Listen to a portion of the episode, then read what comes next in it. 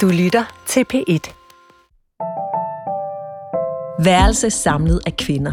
Det lyder kryptisk. Det er det faktisk ikke. En kvinde forlader sin mand efter mange års ægteskab. Samtidig forlader hun sin position og trygge økonomi i den øvre middelklasse. Hun gør sine store børn til skilsmissebørn, og hun starter forfra med IKEA-møbler, der skal samles til et hjem. Alt sammen, fordi hun kræver mere glæde, nærvær og intimitet af sit parforhold. Og samtidig rykker hun tættere på kvinderne i sit liv. Velkommen i bogselskabet, Katrine Grønfeldt. Tak skal du have. Det er dig, der har skrevet om kvinden, der går. Og vil du ikke lægge ud med at læse den første sætning i din roman, Værelse samlet af kvinder? Jo, det vil jeg gerne. Hun står på dansegulvet. Og hvorfor starter vi på dansegulv? Vi starter på dansegulvet, fordi øhm, det er jo ikke bare en, en skilsmissekrisebog. Det er også en frisættelsesbog. Øhm, og det øhm, var vigtigt for mig at øh, skabe et rum for læseren, øh, så læseren også kunne følge den her kvinde i krise, men også følge hendes, hendes følelse af frihed og hendes mulighed for at se på, hvem hun var, mm. og hvem hun egentlig gerne vil blive. Og i det rum, der øh, er der en følelse af at kunne trække vejret igen, og en frisættelse, og, og den kan jo omsættes til at gå i byen, som man gjorde, før man blev gift som mm. helt ung.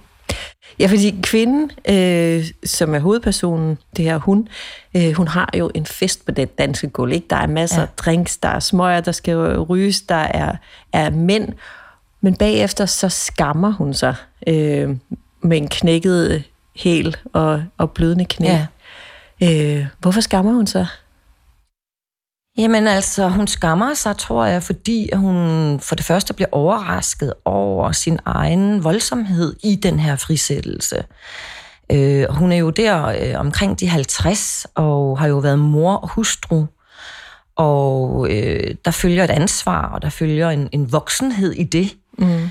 Øh, og så pludselig være der øh, uden de børn, og uden den mand, øh, der har været med til at definere hende, øh, og, og ikke være trænet i at være sluppet fri.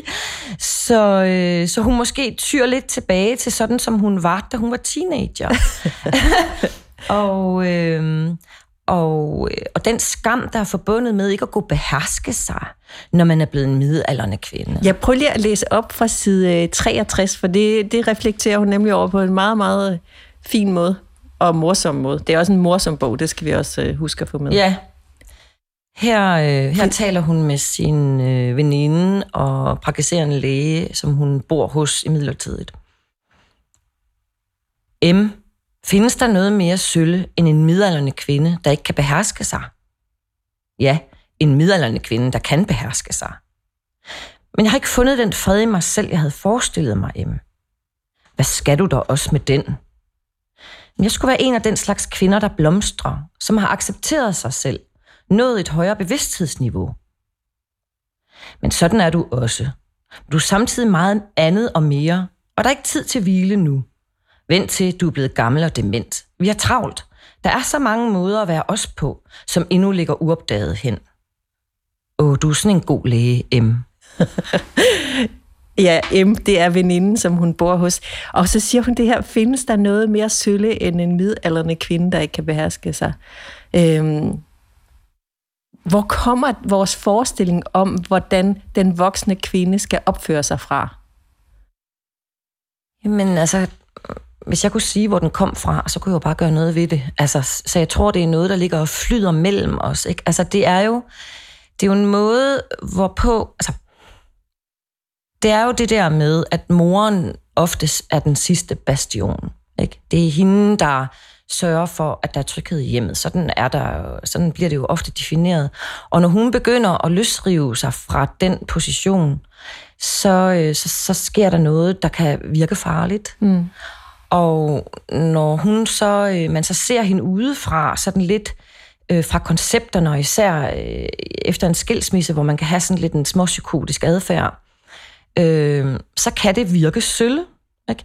Det kan virke, som om hun ikke har nået det niveau, bevidsthedsniveau. Hun ikke har nået den, den fred i sig selv, som man forventer mm. af en, mhm. en, en moden kvinde, hvor hun øh, hviler i sig selv, og hvor hun ligesom kan øh, sige til sine veninder, hvor er det dejligt at blive ældre, jeg kan mærke, at jeg har mere kontrol over mig selv, jeg kender mig selv bedre. Mm Øh, jeg er også den blomstrende kvinde, så man kan også få lov til sådan ligesom at, at være, være lidt, øh, øh, øh, være lidt øh, hvad skal man sige, sådan glad og slå ud øh, med armene, og, og måske også lidt overvægtig, hvis man har lyst til det, eller hvis det er, det er fint. Hun skal bare helst ikke ned og være på dansegulvet sammen med de yngre kvinder. Det er deres tur, de er smukke på dansegulvet, de har glat hud. Hun skal hun er lidt i en retrætepost. Hun kan stå lidt over i hjørnet og kigge på dem, og så kan hun også sådan øh, tænke lidt over, hvordan det var dengang hun var ung og i live. Ikke? Men er vores blik hårdere på de midalderne kvinder på dansegulvet, end på de midalderne mænd på dansegulvet? For de findes jo også dem, som de midalderne mænd, som bliver skilt og frekventerer børnenes diskoteker. Ja, det tror jeg helt sikkert. Altså, jeg tror helt sikkert, at der, altså hvis man tager den film, for eksempel Druk, der er fire drengerøve, sådan i en midtvejskrise, og de får lov til at, at ligge med blodig tud i naboens indkørsel, og de får lov til at blive set på som sådan lidt fandenivoldske. Det er en film om livsglæde også. Øh, det er, hvis vi havde byttet de fire mænd ud med fire kvinder, og, øh, og sat dem øh, i, i de samme situationer, så havde det været et andet blik, og det havde været et hårdere blik. Mm. Fordi så smuldrer familien. Øh, og, øh, og jeg vil samtidig også sige, at øh, altså, man kan jo gøre, hvad man vil, og jeg er sikker på, at, øh, at der er mange, der ikke har det blik. Men, men øh, generelt så tror jeg, at der er en forestilling om, øh, hvilken rolle man træder ind i som midlerne kvinde, som har så forplantet sig i en selv deraf skammen og, og, og, og overraskelsen af, at man stadigvæk har den livsløst og livsglæde, der ligger sådan indespærret fra, at man har været fanget i det her familiefængsel i mange år. Det mener jeg ikke kun negativt. Sådan skal det jo være. Mm. Altså, vi søger jo mod tosomhed og hengivenhed, og det er jo ikke det, hun er et modsvar til. Det er et, et hvad skal man sige, en kritisk, øh, en kritisk stillingtagen til de få positioner, der rent faktisk er, man kan indgå i, at man både kan være en kvinde, der er frisat og hviler i sig selv, samtidig med, at man kan være ansvarlig voksen, samtidig med, at man kan, altså man kan have mm. tusind aldre i sig, mm. øh, og træde ind og ud af dem, øh, hvis det er det, man har lyst til, og der er bare meget få forbilleder. Så dybest set også et forsvarsskrift for, at kvinder hele livet kan blive ved med at stille krav til tilværelsen. Det er klart. Ja. Ditte Hansen har faktisk lavet den der parodi på druk, ja. Øh, hvor de fire kvinder ja. deler en flaske hvidvin, yes. og opnår en promille på 0,2 og ja. sejler rundt. Ja. ja. En kortere film. ja. øhm, men lad os tale lidt om, holde lidt fast i den her handling, ikke? Fordi vi har øh, kvinden, som, øh, som vælger at vende sit liv på hovedet vi fornemmer, at hun har haft et tilløb på måske et års tid, så pakker hun tasken. Det har hun planlagt længe, og flytter fra manden og de halvstore teenagebørn og ind hos veninden øh, M. Og der er ekstremt meget smerte i at forlade et ægteskab. Eksmanden han opfører sig som et såret dyr, øh, bebrejdende. Øh, børnene er rasende, øh, og de vender hende ryggen og, og synes egentlig, at hun har ødelagt deres liv, som var godt. Øh, hvorfor har du valgt at skrive den her roman øh, om en kvinde, der forlader familien? Hvorfor havde vi brug for den? Men jeg synes, vi har brug for den. Øh, altså i det hele taget synes jeg, at vi har brug for at se på, på den middelalderne kvinde øh, i kunsten og i litteraturen. Jeg synes, hun mangler. Hun, det, hun bliver så frygtelig usekset, når, der, når, hun, når hun optræder i film og andre steder. Jeg synes rent faktisk, at det er vigtigt at bringe hende frem på banen som det komplicerede menneske, hun stadig er, som man er som menneske. Så er det også min erfaring, i, øh, fordi jeg selv er i, i samme alder, og også øh, blevet skilt, øh, så er min erfaring, at i min vennegruppe blandt mine veninder, at det her omkring, øh, der er rigtig mange, der bliver skilt. Mm. Og det vil sige, at det er en bog, der også er skrevet på basis af en masse samtaler med de kvinder, som er omkring mig, øh, og deres oplevelser med deres mænd og deres børn, øh, og hvordan øh, at det der med at tage ansvaret for at lave det brud, fordi som oftest så er der to om det brud, selvom der er en, der ligesom øh, træder ud af øh, arenaen, så er det som oftest, fordi man har været alene i den arena, og den anden har måske smidt håndklædet på en, mm.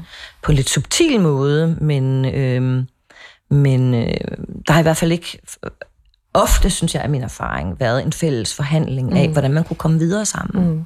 Ja, hovedpersonen oplever, at manden, han, har, han trækker sig.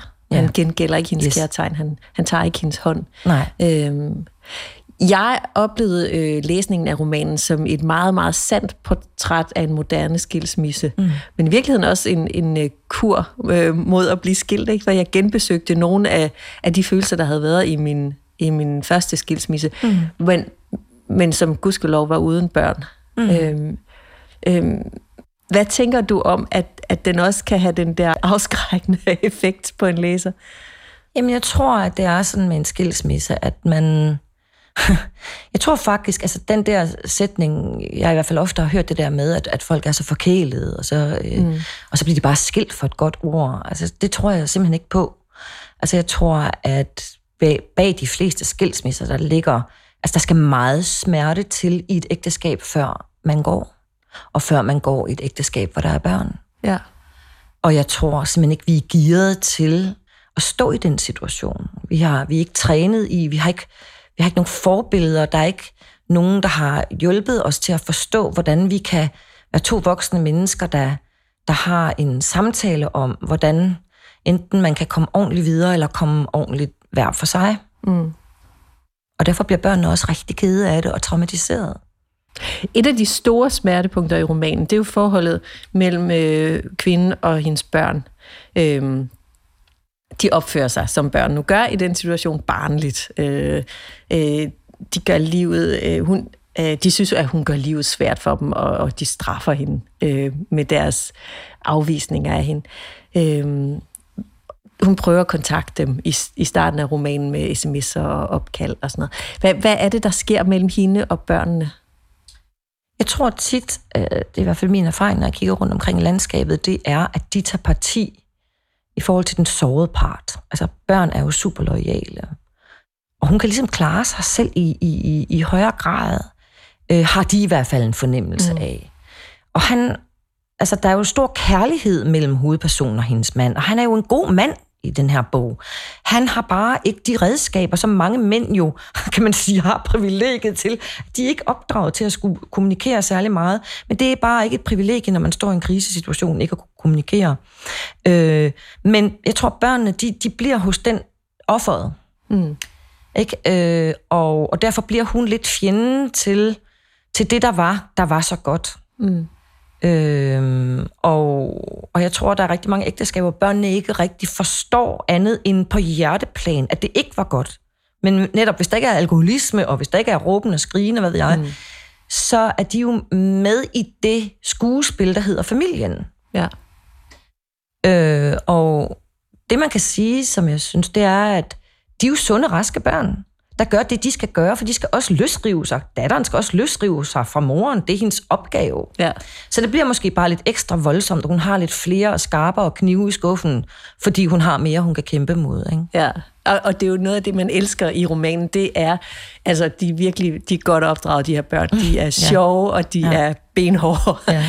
øhm, lad mig lige sætte nogle ord på, på din uh, karriere, Katrine Grønfeldt. Ja. Du er øh, født i 68, opvokset i Aarhus, og så har du som ung boet i øh, USA, ja. før du blev kendt med i psykologi og litteratur. Ja. Du har arbejdet som erhvervspsykolog, ja. og det vil sige, det er første gang, vi har en erhvervspsykolog. Ja. Ja, vi har mange litterater, men det er den første psykolog. Øhm, og så debuterede det i, i 2008 med romanen Mindre Pletter. Ja. Det her, det er værelsesamlet af kvinder, det er din femte roman. Og så bor du på Vesterbro med to nærmest voksne børn så har du en, en helt anden øh, gren i, din, øh, i dit virke, nemlig sammen med øh, Sisse Karsten, ja. øh, som er billedkunstner og filmskaber. I har sammen skabt det, øh, der hedder Salon Valerie Galdner, som er sådan en salon for events, hvor man bringer øh, forskellige kunstformer sammen ja. øh, fra den københavnske øh, undergrundsscene især. Ikke? Hvad er formålet med den her salon? Vi er jo begge to øh, Valerie Gallner, som er en ekscentrisk midaldrende kvinde, øh, som øh, godt kan være grænsesøgende, og som står som hvert inde til hvert event. Og det er faktisk hende, der bringer sig selv i centrum. Kunstnerne øh, øh, hiver hun ind på scenen, også for at profilere sig op af dem. Øh, fundamentet for Salon Valerie Gallner, det er solidaritet. Mm. Og det er, at øh, det er, at vi skal stå sammen øh, og vi skal sørge for bedre vilkår for, for kunstnerne, uanset hvilken kunstgren. At vi lærer hinanden at kende, at vi lærer at respektere hinandens scener, at vi lærer at byde det, det der er øh, eksperimenterende på den enkelte scene velkommen, i stedet for at, at være, øh, øh hvad skal man sige, ubekendt med det. Lad os vende blikket fra, øh, fra Valerie Galdner til en anden. Vel også, okay at kalde hende lidt ekscentrisk kvinde, i hvert fald en selvbevidst kvinde øh, hovedpersonen i din, øh, i din roman. Ja. Vil du gå med til at kalde hende ekscentrisk? Altså, jeg vil gå med til at sige, at man kan blive set på som ret ekscentrisk, når man er i det der flagrende, i den flagrende identitet, i den krise, hun befinder sig i, hvor hun ikke har det job, hun havde, hun har ikke den familie, hun havde, hun har ikke den identitet, hun havde, så hun er i gang med at undersøge sig selv, så kan det godt være, at man bliver lidt ekscentrisk at se på og, og høre på. Men i, ja, i hvert fald også meget, meget spændende og tiltrækkende øh, som, som figur. Øh, hvordan skal vi beskrive hende? Hun øh, drikker lidt rigeligt. Hun, øh, hun er i, i opløsning og i samling. Øh, og hun er, hun er intelligent. Hun, øh, hun har valgt at blive... Øh, at blive, tage et job som handicaphjælper. Ja. Hun har simpelthen også valgt at pille sig ud af en, so, en social ja. klasse og træde ind i en, i en næste. Hvilke andre ord vil du sætte på hende, vores hovedperson? Jeg ser hende jo som et samsurium af mange forskellige måder at takle en skilsmisse på. Det har været vigtigt for mig at tegne sådan et, eller skabe hende så fleksibel i sin personlighed som muligt, mm. fordi der er ikke en måde, der er ikke en rigtig måde at være krise på, eller kvinde på, eller midalderne på. Der er mange, hun har mange forskellige facetter. Noget andet, jeg hæfter mig ved, det er, øh, M er blevet skyldt et halvt år tidligere. Hun er ligesom længere i processen. Altså, hun er den kloge, erfarne af de, af de to. Øh, og M har en sofa, øh, som bærer øh, spor efter mandens utroskab med den menstruerende kvinde. Altså den der unge, stadig i stand til at reproducere sig selv. Øh, forfærdelige kvinde, som er kommet og splittet M's liv til, til atomer. Ikke? Øh, hvad, hvad er det, øh, hvad, hvad, hvad er det hovedpersonen og M tænker i forhold til det her med at være inden for eller uden for den kategori af det reproducerende? Jamen altså lige præcis med sofaen der, hvor hende kvinde, der har været utro med, med M's øh, mand, og hun har så øh, efterladt den der menstruerende plet på sofaen. Altså det er jo et symbol på, ja, netop øh, to forskellige aldre, to forskellige øh, tidspunkter i en kvindes liv. Og øh, altså folk i 30'erne og 40'erne, der stadigvæk reproducerer sig, de, kan, de lukker sig jo om det med at være en familie og være an, ansvarlig og kan ofte være meget, øh, kan man sige, jeg siger nogle gange fascistoid, det ved jeg ikke, det lyder ikke så pænt, men altså have nogle meget øh, firkantede holdninger til med glutenfri og øh, altså der er så mange ting, man ikke må, og systemer, og, og, og, når, og når børnene bliver lidt større, og de har overlevet øh, de her forældres øh, ansigter nede i hovedet øh, i deres liv uafbrudt, så hvad hedder det, kan man sige, så kommer der sådan en, sådan en lidt, øh, lidt mere fanden i voldskhed. Ikke? Man kan få lov til at blive menneske igen som kvinde, når man ikke skal sidde der og vogte over de her børn. Og så tror jeg også, at der er det der med, hvad skal man så? Mm. Det har været hele formålet med, at man blev født, det var at reproducere sig selv. Der er sådan set ikke andet formål. Mm. Og når man ikke længere er der, hvad så? Ikke? Er man så, øh, så skal, altså, og, og, og der tror jeg, at vi stadigvæk har sådan nogle reminiscenser af, der skal man enten blive den kloge kone, der, der sidder lidt over hjørnet og hækler, eller også så, altså der er ikke så meget, eller man kan også, øh, og så, øh, og derfor så bliver det lidt noget med, at man kigger på dem, der stadigvæk må være i livet med alt det, der nu er af, af livskraft, mens man selv er den, der er tømt for æg. Ikke? Mm. Og den der øh, sorg, der også kan øh, finde sted ved, jeg kan ikke længere sætte børn i verden, ikke fordi man vil, men, men hvad så? Der er, der er, det er en identitet, der knytter sig til Det er en identitet, der knytter, jeg tror, det kommer bag på mange kvinder, og igen, overgangsalderen kommer bag på mange kvinder, af min erfaring. Man ved godt det der med at svede og, og, og tørre slimhinder og hvad ved jeg. Men fordi der ikke er nogen ritualer, mm. ligesom når man går teenager eller konfirmation, alt det mm. der, så er det lidt som om, at øh, det bliver noget, kun bliver noget sådan lidt så modigt, noget lidt melankolsk, eller noget sådan lidt stille, lidt, lidt øh, ja, en retrætepost, frem for at det også kan være, gud, det er en frisættelse. Jeg mm. kan ikke blive gravid, det vil sige, jeg skal ikke bruge, spise p-piller, skal ikke spiral, skal ikke... Hvad vil jeg bruge min krop til fremadrettet? Mm. Det er der ikke særlig meget om. Nej. Nej, det kan næsten føles lidt skamfuldt ja. at træde ud af den, den funktion ja. som reproducerende. Ja. Ja. Så, så det er også de her temaer, du, øh, du sætter, under, altså sætter til debat med din roman.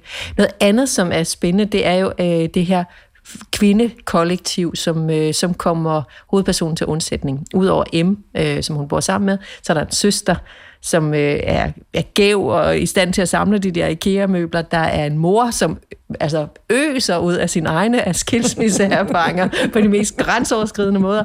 Der er naboen, som er terminalsyg og har noget erfaring med sig og en evne til at sige tingene lidt lige ud, og egentlig også det, som, som datteren evner. Ikke? Mm. Hvad er det, alle de her hjælpsomme kvinder, hvad er din egen erfaring egentlig med det kvindekollektiv? Jamen det, jeg vil da sige, min egen erfaring er, at det kvindekollektiv, det reddede mit røv. Øhm, og det, jeg tror, rigtig mange kvinder har øh, gennem livet gode veninder og knytter nogle kontakter, der er livsvej, og, og, og, og kvinder mødes jo meget. Ikke? Øh, kvinder træner det at være øh, fortrolige, at have den der nære veninde, hvor det tror jeg ikke mænd er lige så trænede i. Øh, så der opstår helt klart, er min erfaring i hvert fald i mm. min generation, at kvinder har et langt større netværk, når de står der alene. Mm. Og i hvert fald øh, kan hive nogle gamle veninder ind og begynde at genopfriske det, der var. Øh, som øh, facaderne falder, og skeletterne rasler ud af skabene, fordi at man ikke længere kan poste flotte instabilleder og sådan noget, fordi man bliver nødt til at stille sig selv frem i al sin sårbarhed og fortælle, hvor smertefuldt det er, man står der i en skilsmisse, ikke? og, og den næste bliver skilt, og så er man lidt foran, som M er foran hovedpersonen, ikke? så man spørger, hvornår går det her over, hvornår får jeg det bedre, får jeg det nogensinde bedre? Mm. Og man, de der spørgsmål, man har brug, og når man har været derude, hvor man har stået og tudet over for fem kvinder, der var med til middag, så er der ikke så meget mere glamour mm. øh, at gå og finpuse, vel? Og det gør, at de næste, der falder i gelederne, de også kommer ind i det, at man stiller sig selv disponibel. Det kan godt være, det er et storbysfænomen, ikke? men jeg kan i hvert fald sige, at igennem de her år, der er kommet sådan en, sådan en, en, en, en ja, det er en organisme af folk, der er gået ind og ud, og en enorm, et enormt kærligt blik på hinanden, og fordomsfrit blik. Man, man afslører ikke sig selv, når man står der i alt sin øh, øh, øh, sindssyge og, og øh, ja, afklædthed. Det, det er bare noget, der aldrig nogensinde ændrer sig igen. Jeg kunne tænke mig, at vi lige når også at vende øh, formen i din, øh, i din roman. Fordi det er sådan sat sammen af forskellige øh, sproglige øh, genrer. Der er sms, der er dialog, der er telefonsamtaler, der bliver afbrudt, prosabider, mere lyriske passager. Og det er sådan kondenserede tekststykker. Øh, man skal indimellem holde tungen lige i munden, fordi der, hvis der er en dialog, så er der ikke nogen, der hjælper en til, hvem siger hvad nu. Og sådan. Man, øh, man skal være en opmærksom læser. Øhm, jeg ved, du har arbejdet fem år på den her øh, roman. Øhm, og først så var det sådan et fremadskridende narrativ, og ikke de her brokker af tekster. Hvordan har du arbejdet med at finde frem til den her form? Øhm, jamen, ja, det er rigtigt. Den har ligget i rigtig mange forskellige udgaver, øh, og, og oprindeligt øh, for, for fem år siden, der var det en anden slags bog, kan man sige. Men for fire år siden, der tog den form øh, som den tematik, der stadigvæk er i den her bog. Jeg kunne bare mærke, at den kom fra et rent sted, som om jeg har skulle skrive alt det her, som jo på en måde måske også var lidt dagbogsagtigt, og, og sådan til, at jeg ligesom kunne kode det sammen, og det er magiterning, eller det er nede i petriskålen, hvor bakterierne er, så den er dernede, hvor transporttiden er skåret fra. Der er ikke noget. Så går hun ind i det ene rum og tager koppen og ser surt på manden. Det er jo væk. Det er skrællet fuldstændig ja, ned, ja. ind til benet. Øh, ja. Men alt det, det vigtige står tilbage øh, og stråler. Måden, du så har valgt at pakke, pakke dine ord ind på, øh, den er også virkelig spændende. Den er sådan pakket ind i hud, faktisk. Altså det er på forsiden et foto af, af øh, to overkroppe jeg tænker, det er to mandekroppe, men det er ikke sådan klart, og på bagsiden er der et tydeligt et bryst. Øhm, hudtonen er, er, er virkelig fin, øh, sådan lidt øh, brunlig, øh, altså chancerer i forskellige hudtoner. Og så er der det fine, at der på forsiden står øh, Katrine Grønfeldt, værelse samlet af kvinder, med sådan en kover spejllak. Så når jeg holder værket op foran mig, så ser jeg mig selv samtidig. Hvor, hvorfor skulle den se sådan her ud? Jamen, det har jo været fantastisk at være med til faktisk øh, at lave den her forside, og øh, der kom jo forskellige forslag til, hvordan øh, den kunne se ud, og øh, jeg er ikke særlig visuel, og det er jeg, men jeg har rigtig mange veninder, der er meget mere visuelle, så jeg lagde den ud i kvindekollektivet, de forskellige øh, forslag til forside og, og, og, og sådan.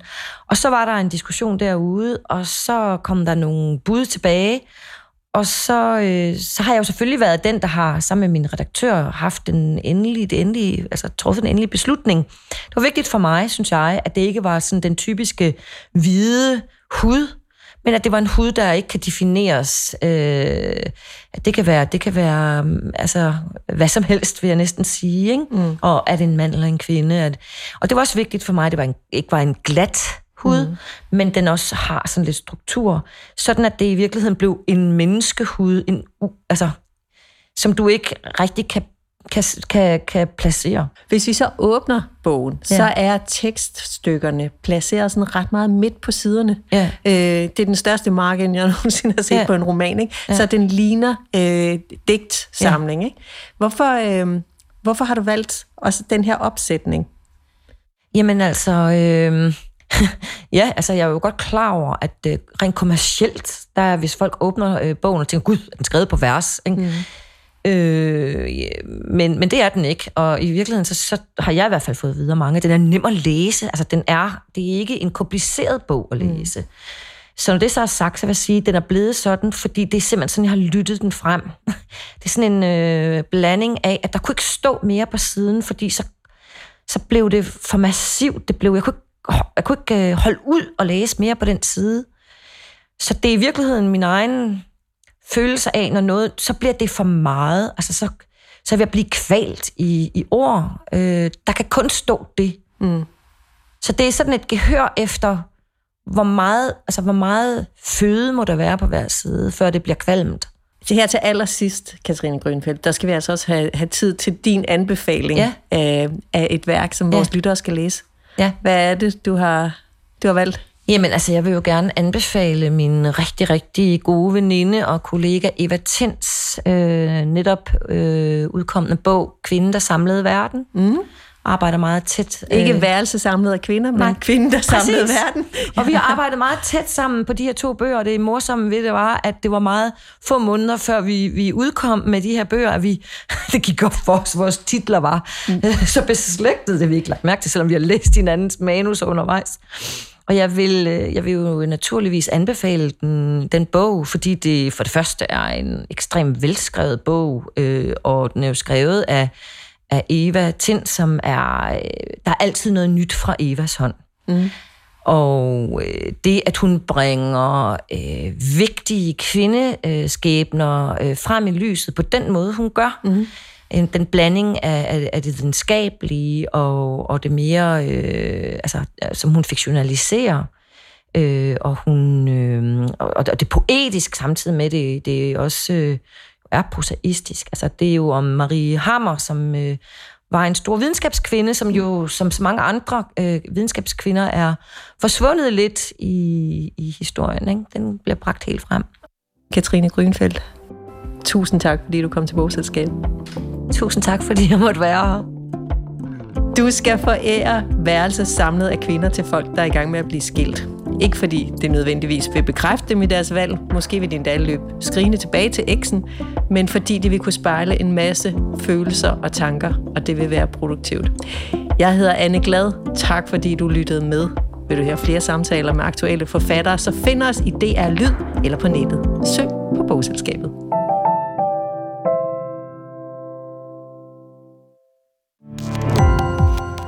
Gå på opdagelse i alle DR's podcast og radioprogrammer. I appen DR Lyd.